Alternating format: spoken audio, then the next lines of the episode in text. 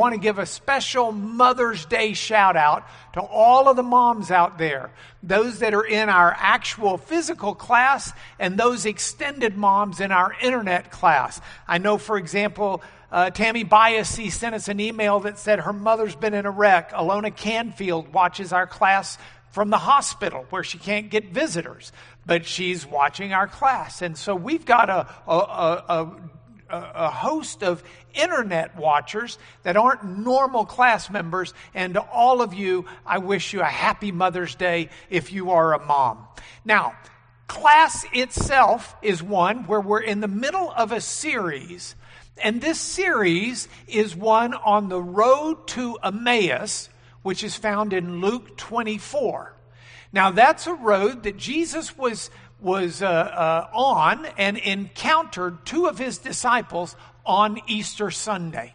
The disciples didn't recognize Jesus for who he was, but on this story, or on this road, Jesus told those disciples Old Testament passages starting with Moses and the prophets.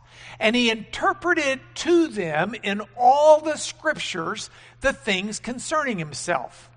So, last couple of weeks, we looked at some of the teachings from Moses.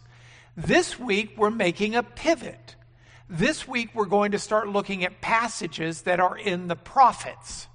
Now, you might be thinking the prophets are, are books like Isaiah, Ezekiel, Jeremiah, those minor prophets, Amos and Micah and Obadiah and, and others.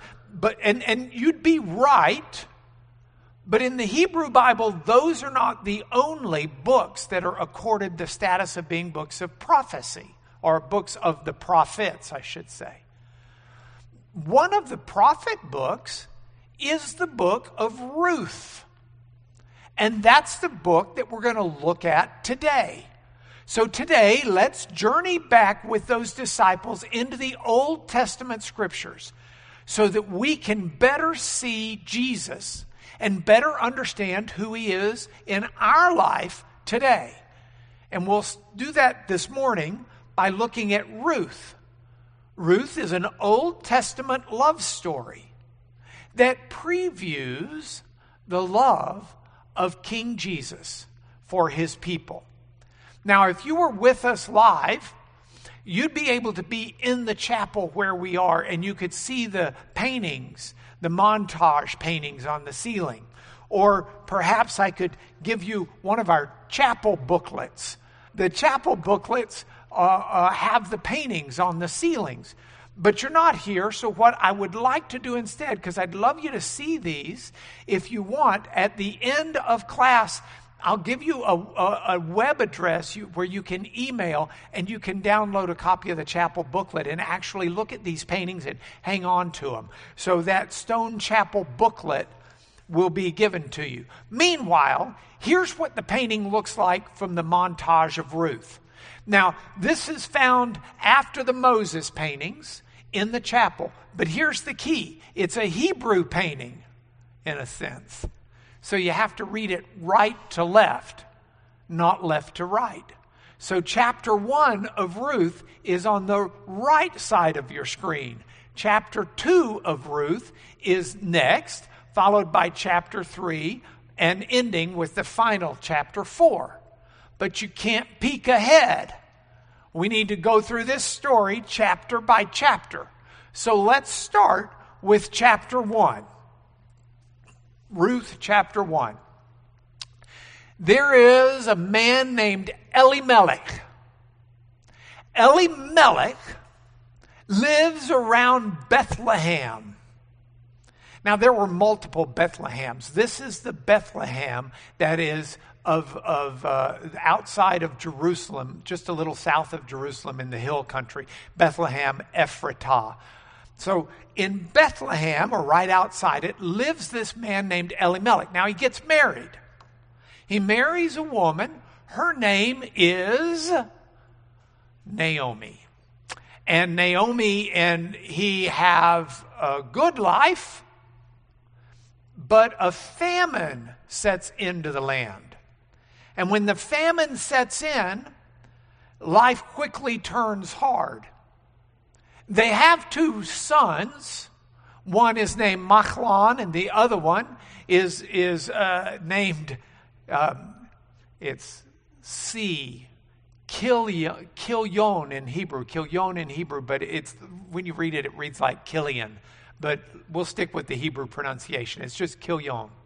So Kilyon and Machlon are the two children, two sons. When the famine sets in, Elimelech says, I got to do something. We don't have any food here, but I understand there's food over in Moab. So he leaves Bethlehem, leaves Israel, and goes to a foreign land, Moab. And when he's in Moab, uh, his two sons uh, find these two Moabite young ladies attractive and they marry them Orpah and Ruth. Well, Elimelech, the husband, dies. And then Machlon dies. And then Kilyon dies. And Ruth is there, and she tells her two daughter in laws, Go on home to your mamas. He really says that, by the way. Go home to your mothers. So Orpah says, okay, gives uh, Naomi, her mother in law, a big hug, and goes home. Ruth says, no, I'm not going to leave. And in a beautiful passage, it gets used in weddings a lot. There's a gorgeous passage in Ruth 1 16 and 17 that, that I just absolutely love. This is what Ruth says to uh, flip that around. This is what Ruth says to her mother in law. She says, let's see if we've got focus. Hmm. All right, we're going to do it this way.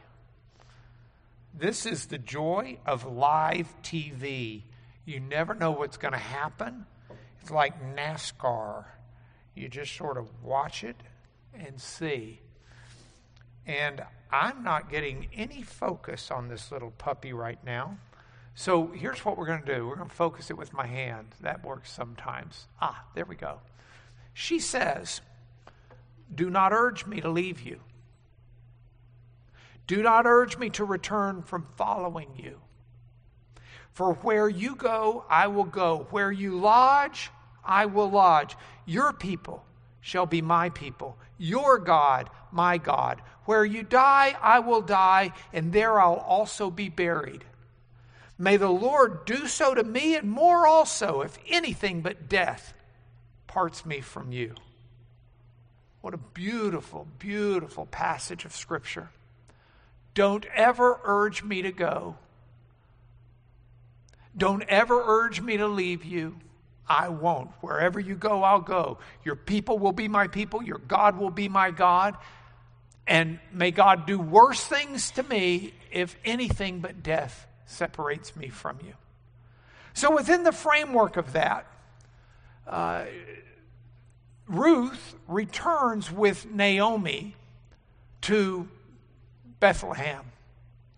And the people of Bethlehem say, Whoa, you left with a husband and two sons. You've come back a widow, and you've got a widowed daughter in law from Moab?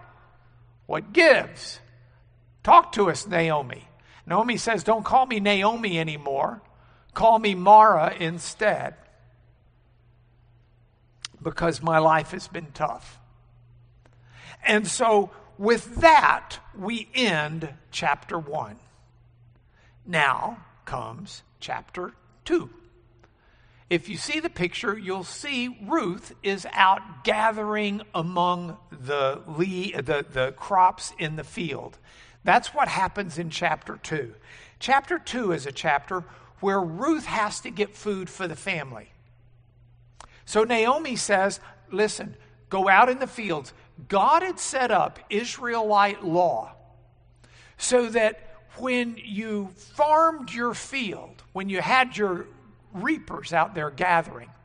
They were told if some stuff falls on the ground between the rows or if you've got rows around the edges, leave those alone. And that's a way that people who are impoverished can come and get food. They have to work some for the food, but they get the food. And it was uh, non government welfare, if you will. And so Ruth is told to go be one of those people to try to get some of the grain.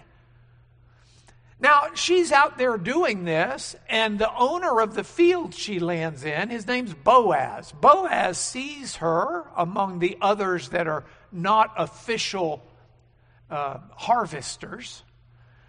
And, and, and in fact, Boaz says, who's, who's that one? That one over there. And they said, She's the one from Moab. She's an international harvester. That's a joke for anybody who's a real farmer. She's uh, uh, from Moab, and she's the one who's a widow, and she is the daughter in law of the widow Naomi.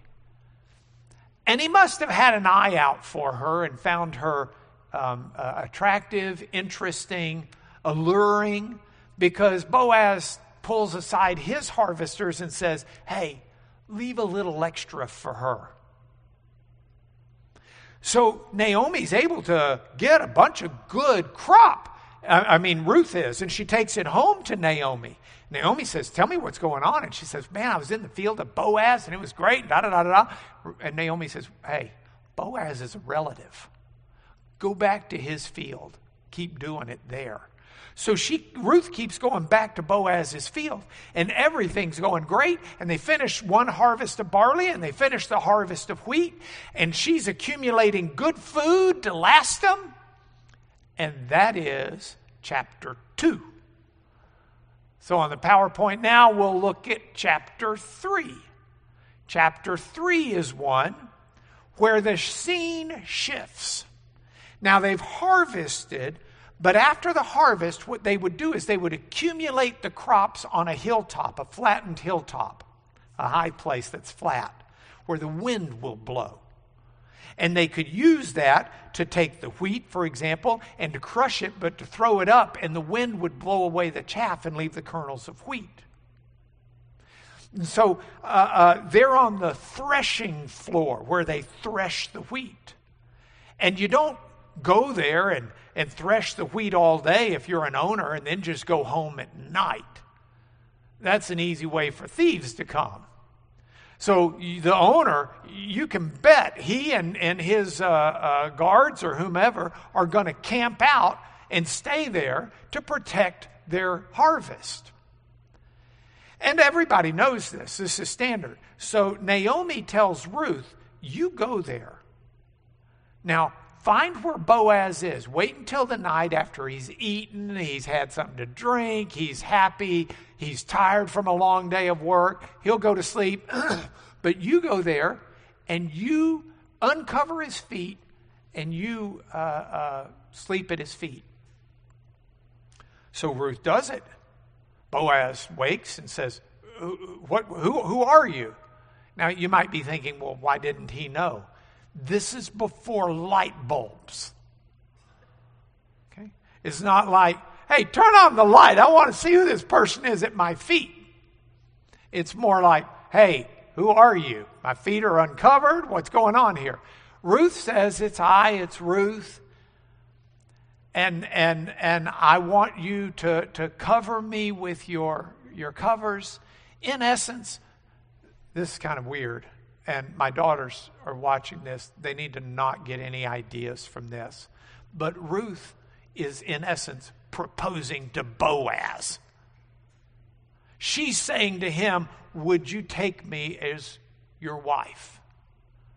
And Boaz says, Look, I know as a kinsman, I've got an opportunity to take you as a wife.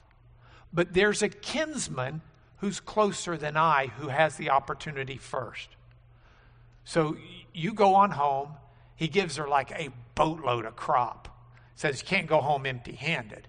He just gives her like six measures of this food harvest. And so he says, Go on home and, and let me deal with this.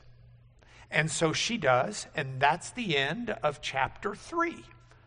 Now we go to the final chapter, chapter 4. In chapter 4, Naomi, the mother in law, says to Ruth when she gets home, Hey, tell me how it went. Ruth says, Man, I did it exactly like you said, and here's what happened, and here's what happened. And he said that he would, would uh, um, you know, take, take care of figuring this out. And so Naomi, knowing the ways of the world and men, said, You know, this is the kind of thing you're not going to have to wait on. He's going to take care of this today. He's going to tend to business. And sure enough, Boaz goes outside the gates of Bethlehem, and that's where business was done. And he gets a minyan, he gets 10 of the elders of the city. And he finds the kinsman that's closer than him, and he says, Hey, you know, one of us has a right to buy the field, to redeem and buy the field that Elimelech used to have we can buy that back and bring it back into the clan.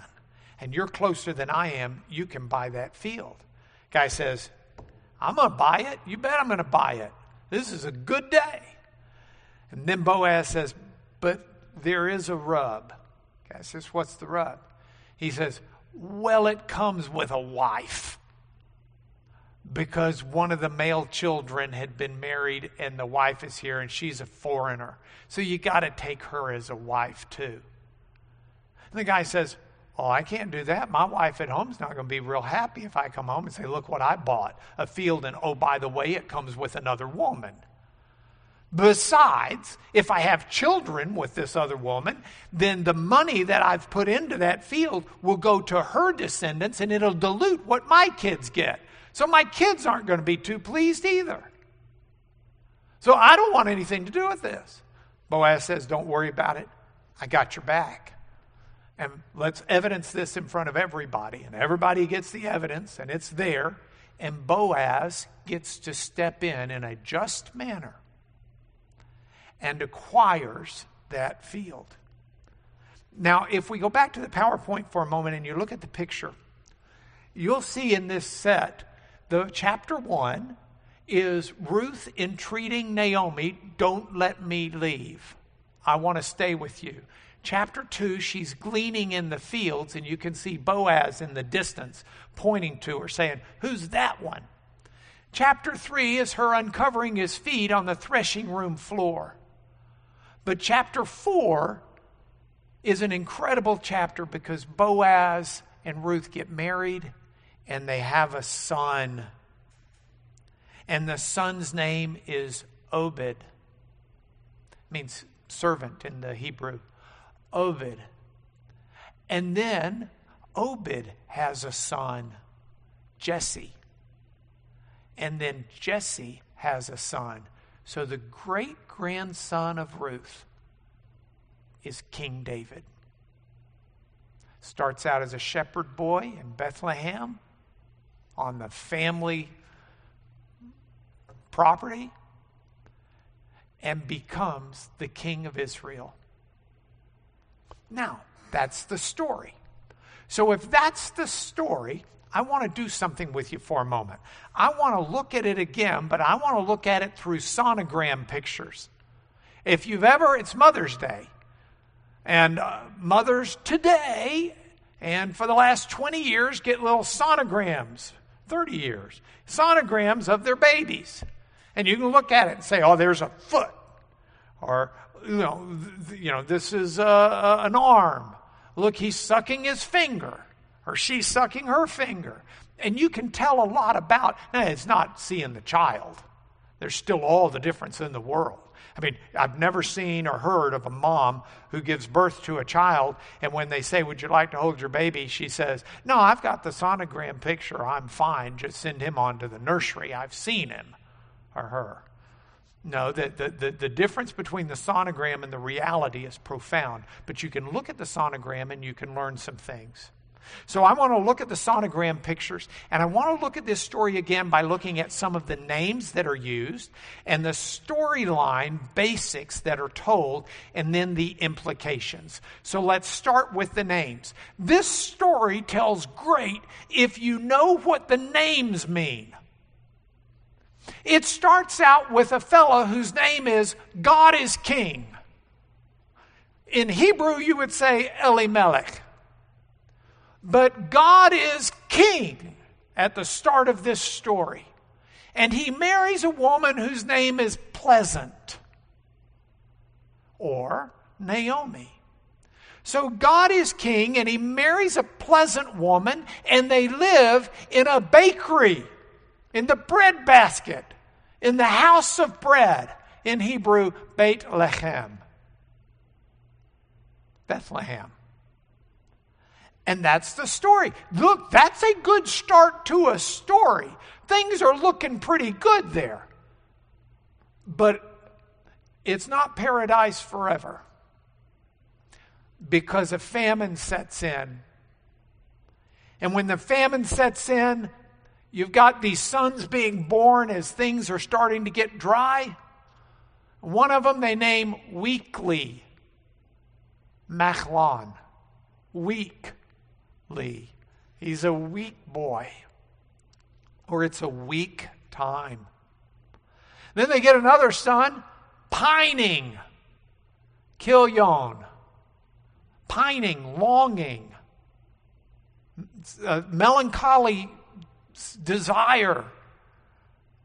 I, can, I, I would not want to name any of my kids that, but those are the names. And the famine then sets in, and the famine gets entrenched, and the family has to make the big move. Now, the big move is let's go to the IPEVO, please. Brent, let's see if I can pull this back. Here is, thank you to NASA, a satellite view. Hold on, we should do it this way a satellite view of Israel. Let me pull back a little bit. Bum, bum, bum, bum. Yeah. So this is Israel. This is the Sea of Galilee. This is the Dead Sea, if you've ever gone. Jerusalem is right here. All right? Now, just a little bit south of Jerusalem is the scene for all of this action. We'll use a circle, but here's Bethlehem. Nah, that doesn't, yellow doesn't do it. Let's try green. Does that help show up a little bit? Um, here, we'll do there. That's Bethlehem. Now, Bethlehem has a famine. The house of bread is breadless. So they move over to Moab. Moab's on the other side of the Dead Sea. They run down, probably cross over the Jordan, uh, they go down the Jericho oasis, cross over the Jordan, and into Moab. And that's where they set up. So, if we go back to the PowerPoint for a moment, Things are looking good. The famine comes. They go to Moab and they have to leave Bethlehem. It's gone. And then all of a sudden, God is king, is dead. And then weakly dies, and Pining dies, and it leaves Pleasant with two Moabite daughter in laws, Orpah and Ruth. Orpah goes back to mama, leaves Naomi with Ruth. They go back to Bethlehem. Naomi says, Don't call me Naomi anymore. I'm not pleasant. Call me bitter, which is what Mara means.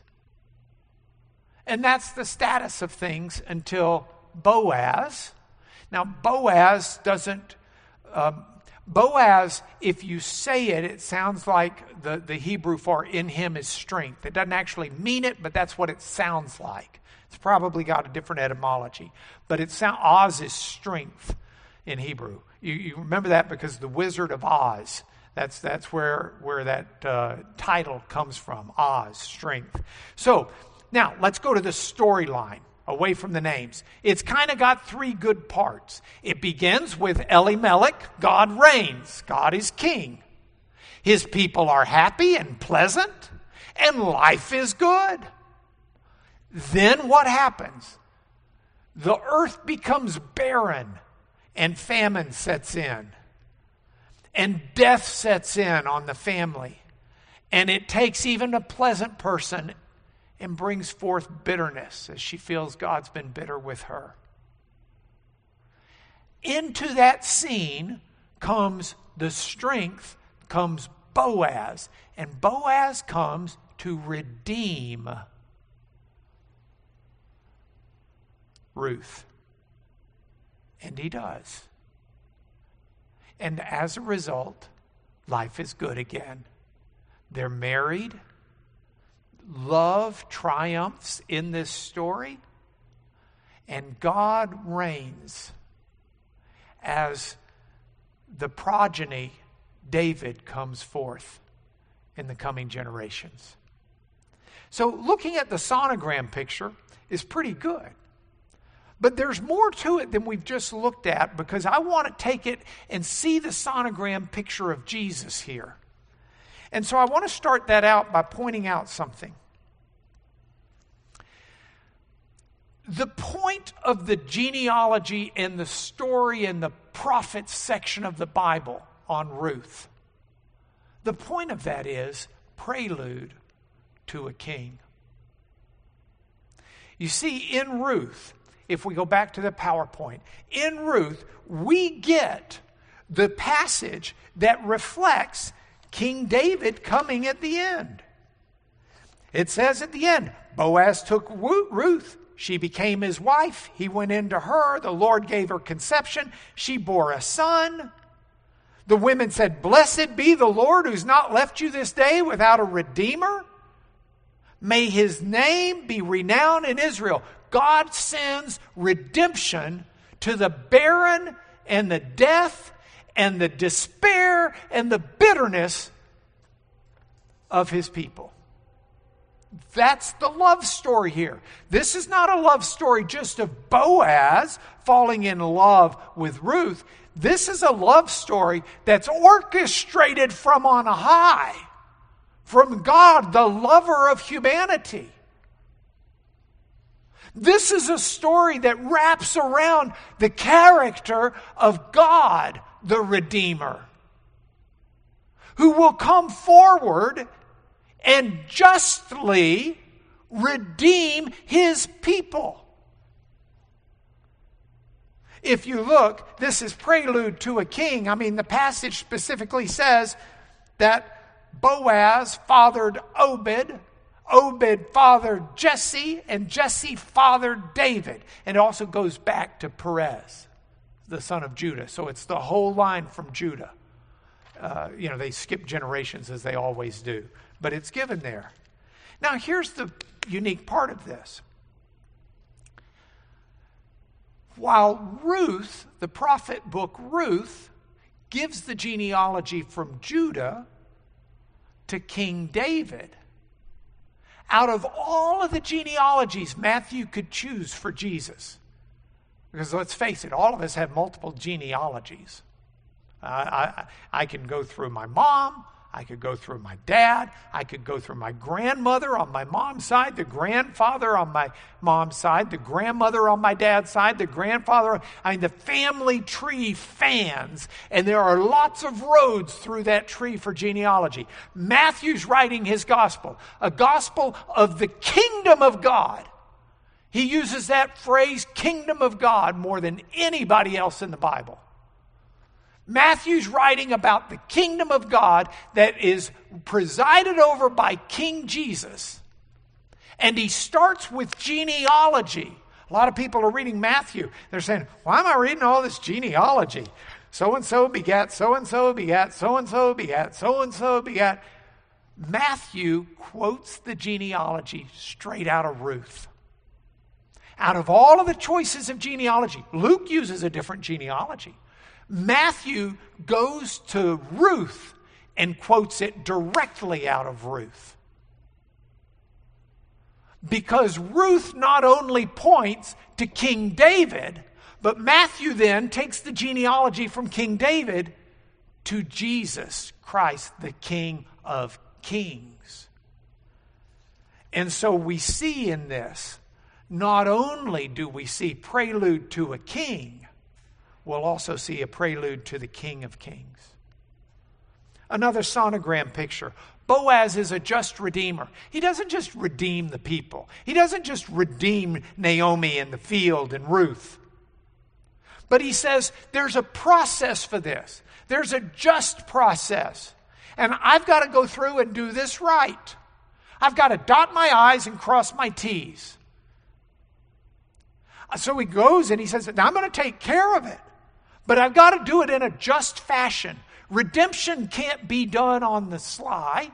Redemption can't be done halfway, or it's not a secure redemption. And that's a beautiful picture because as Boaz is a just redeemer, Christ Jesus is the just redeemer. Capital R. Christ Jesus comes and says in this love story, I'm going to redeem my people and I'll do it justly. The, the crucifixion and the resurrection are not options. It's not a way to save the people, it's the just way. And so, God in Jesus is a just redeemer buying his people back from their bondage. And that's the beauty of the story. Now, there are some other nice little passages in here. Let me give you a couple on the PowerPoint. First of all, um, uh, wings. When Boaz is talking to Ruth, Boaz talks about uh, uh, taking care of her, and the passage is used that he uh, that God has protected her and gathered her under his wings like a hen in a sense does her chicks, her brood. This is an expression, and, and then Boaz does the same thing for Ruth when he when she comes and, and gets at his feet in the night. He extends his cloak over her. It's, it's, it's that same idea of transferring, uh, of being under the wings of, of his people. This is the way of God. Jesus in Matthew 23 looks at Jerusalem and says, Oh, Jerusalem, Jerusalem, how I would have gathered you under my wing as a hen does her brood, but you would not. Jesus says, I would have done the very thing that God does. I would have reached out and taken care of you the way Boaz did, but you won't let me. It's a tragic scripture. Also interesting because Boaz sits with Ruth and he gives her food while she's gleaning bread and wine the elements of the Eucharist that Jesus shares with his apostles. And he does all of this within the framework of being a Hebrew word, chesed. Chesed is translated love, it's translated loyalty, it's translated uh, um, all sorts of things, but at its root is a, is a covenant faithfulness. This idea that I'm going to be faithful to the promise. If I make a promise, I'm going to follow through. I'm going to be faithful to the relationship. And the, all of those elements are found in Jesus and the way he treats his people. He gathers us under his wings. He breaks his body for us in the Eucharist, the Lord's Supper, the communion, the bread and the wine. And he is the pinnacle of an example of someone who is loyal to his covenant and his obligations. He doesn't leave us, he doesn't forsake us. He's not finicky, he's not fickle, he's not sort of reliable. He's not most of the time there. He is constant. And so we've got some implications from this story. What are the implications? Well, this is an Old Testament love story that previews the love that Jesus has for his church. Remember, now by church here, I'm not talking about a Baptist church. I'm not talking about a Presbyterian church. I'm not talking about a Catholic church. I'm not talking about a church of, of whatever it may be. I'm talking about the one church, as Paul uses the language in Ephesians the one group of believers, regardless of which building they go to and which denomination they're affiliated with, those people who are living in covenant relationship with the Lord through Jesus. Those people, let me say that again, who are living in a covenant relationship with the Lord through Jesus. That church is written about in Scripture. In the book of Revelation, where God reveals a vision to John that John records for the church for all ages, and so it's in our Bible, it's the last book of the Bible. Toward the very end, Revelation chapter 19, you have this beautiful passage. Here's what it says Let us rejoice and exult and give God the glory because the marriage of the Lamb has come, and his bride has made herself ready. The love story of, of Boaz and Ruth is a love story that's got echoes of the true eternal love story of God and his people. The God who is king and his people.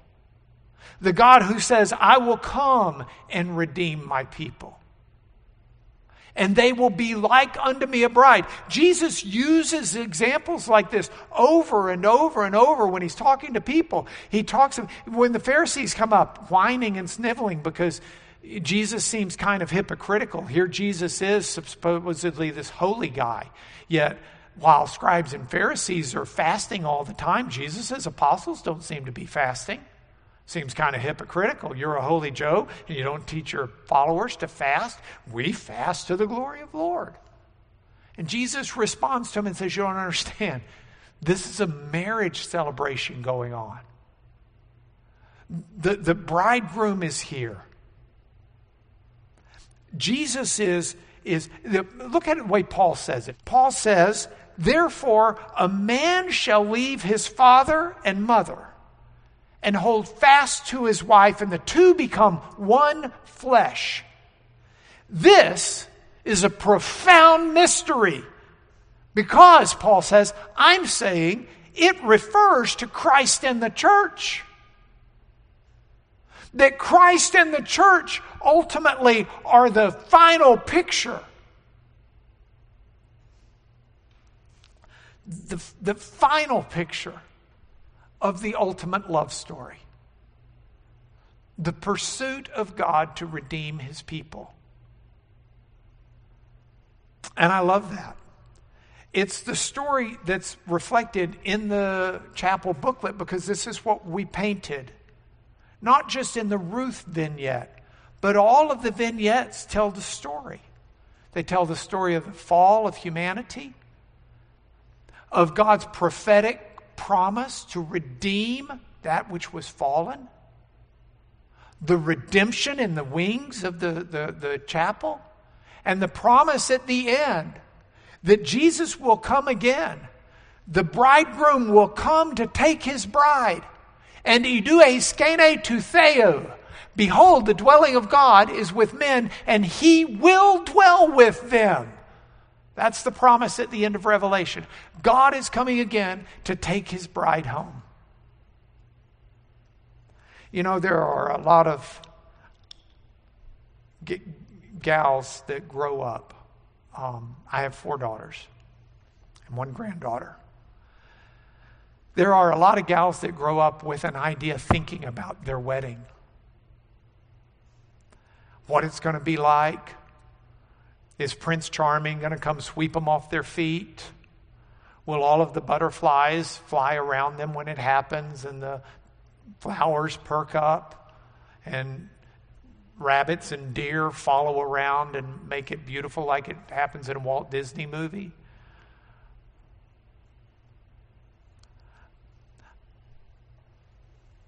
I don't ever try to stifle those dreams. I mean, the world's realistic, and I, my daughters are all well grounded in realism. But I will tell you this the Disney stories pale in comparison to the true love story about the prince, the king of kings, who's coming for his bride. And our responsibility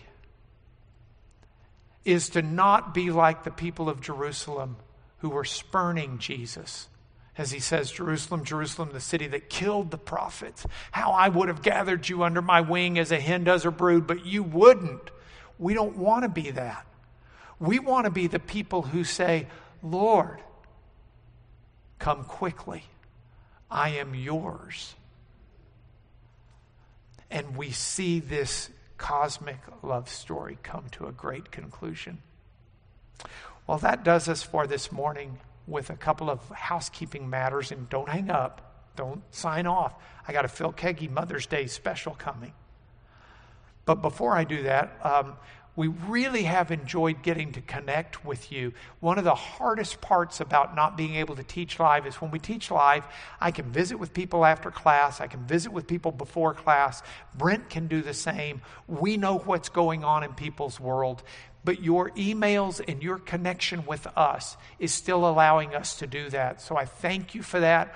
And I want to give you again this is an email address for us info at lanierfoundation.org. And if you want to email us, we're glad to send you a link that would allow you to download the chapel booklet so you can look at it, read it, and understand it. Because all we're about here is the message. And we all have other, but for the love story, I wouldn't be standing here right now. But the love story is what makes this count. It's real. And anything we can do to convey that to you is why we exist in this space right now. So if you want to email us, info at Lanier Theological or lanierfoundation.org. We'll send you links to the chapel booklet. We've been honored to get prayer requests from folks, and we've been praying through those diligently. Only three of us see them, but Brent, myself, and uh, uh, David, who's a director of spiritual development here, the three of us see those and we pray about those. And so we're honored for that. I want to pray over you now, and then we'll move to Phil Keaggy. Father, thank you so much for everyone that you're calling. That sense we have, Father, that longing and desire for a relationship that's meaningful, that's joyful, that's fruitful, redemption from a barren land, redemption from, from profitless living, redemption from despair and bitterness. May we seek you. May we embrace you.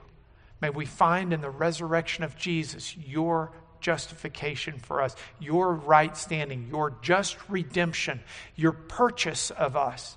And may we trust you with that, Father, confessing ourselves as sinners in desperate need of the salvation that you give us. This is our prayer in Jesus. Amen. So, with that, ladies and gentlemen, Phil Keaggy, I join him in wishing you a happy Mother's Day. We're keeping our Beatles songs going uh, with Corona. This Beatles song is uh, got some Mother's Day tinge to it for you. So here you go. One, two, three.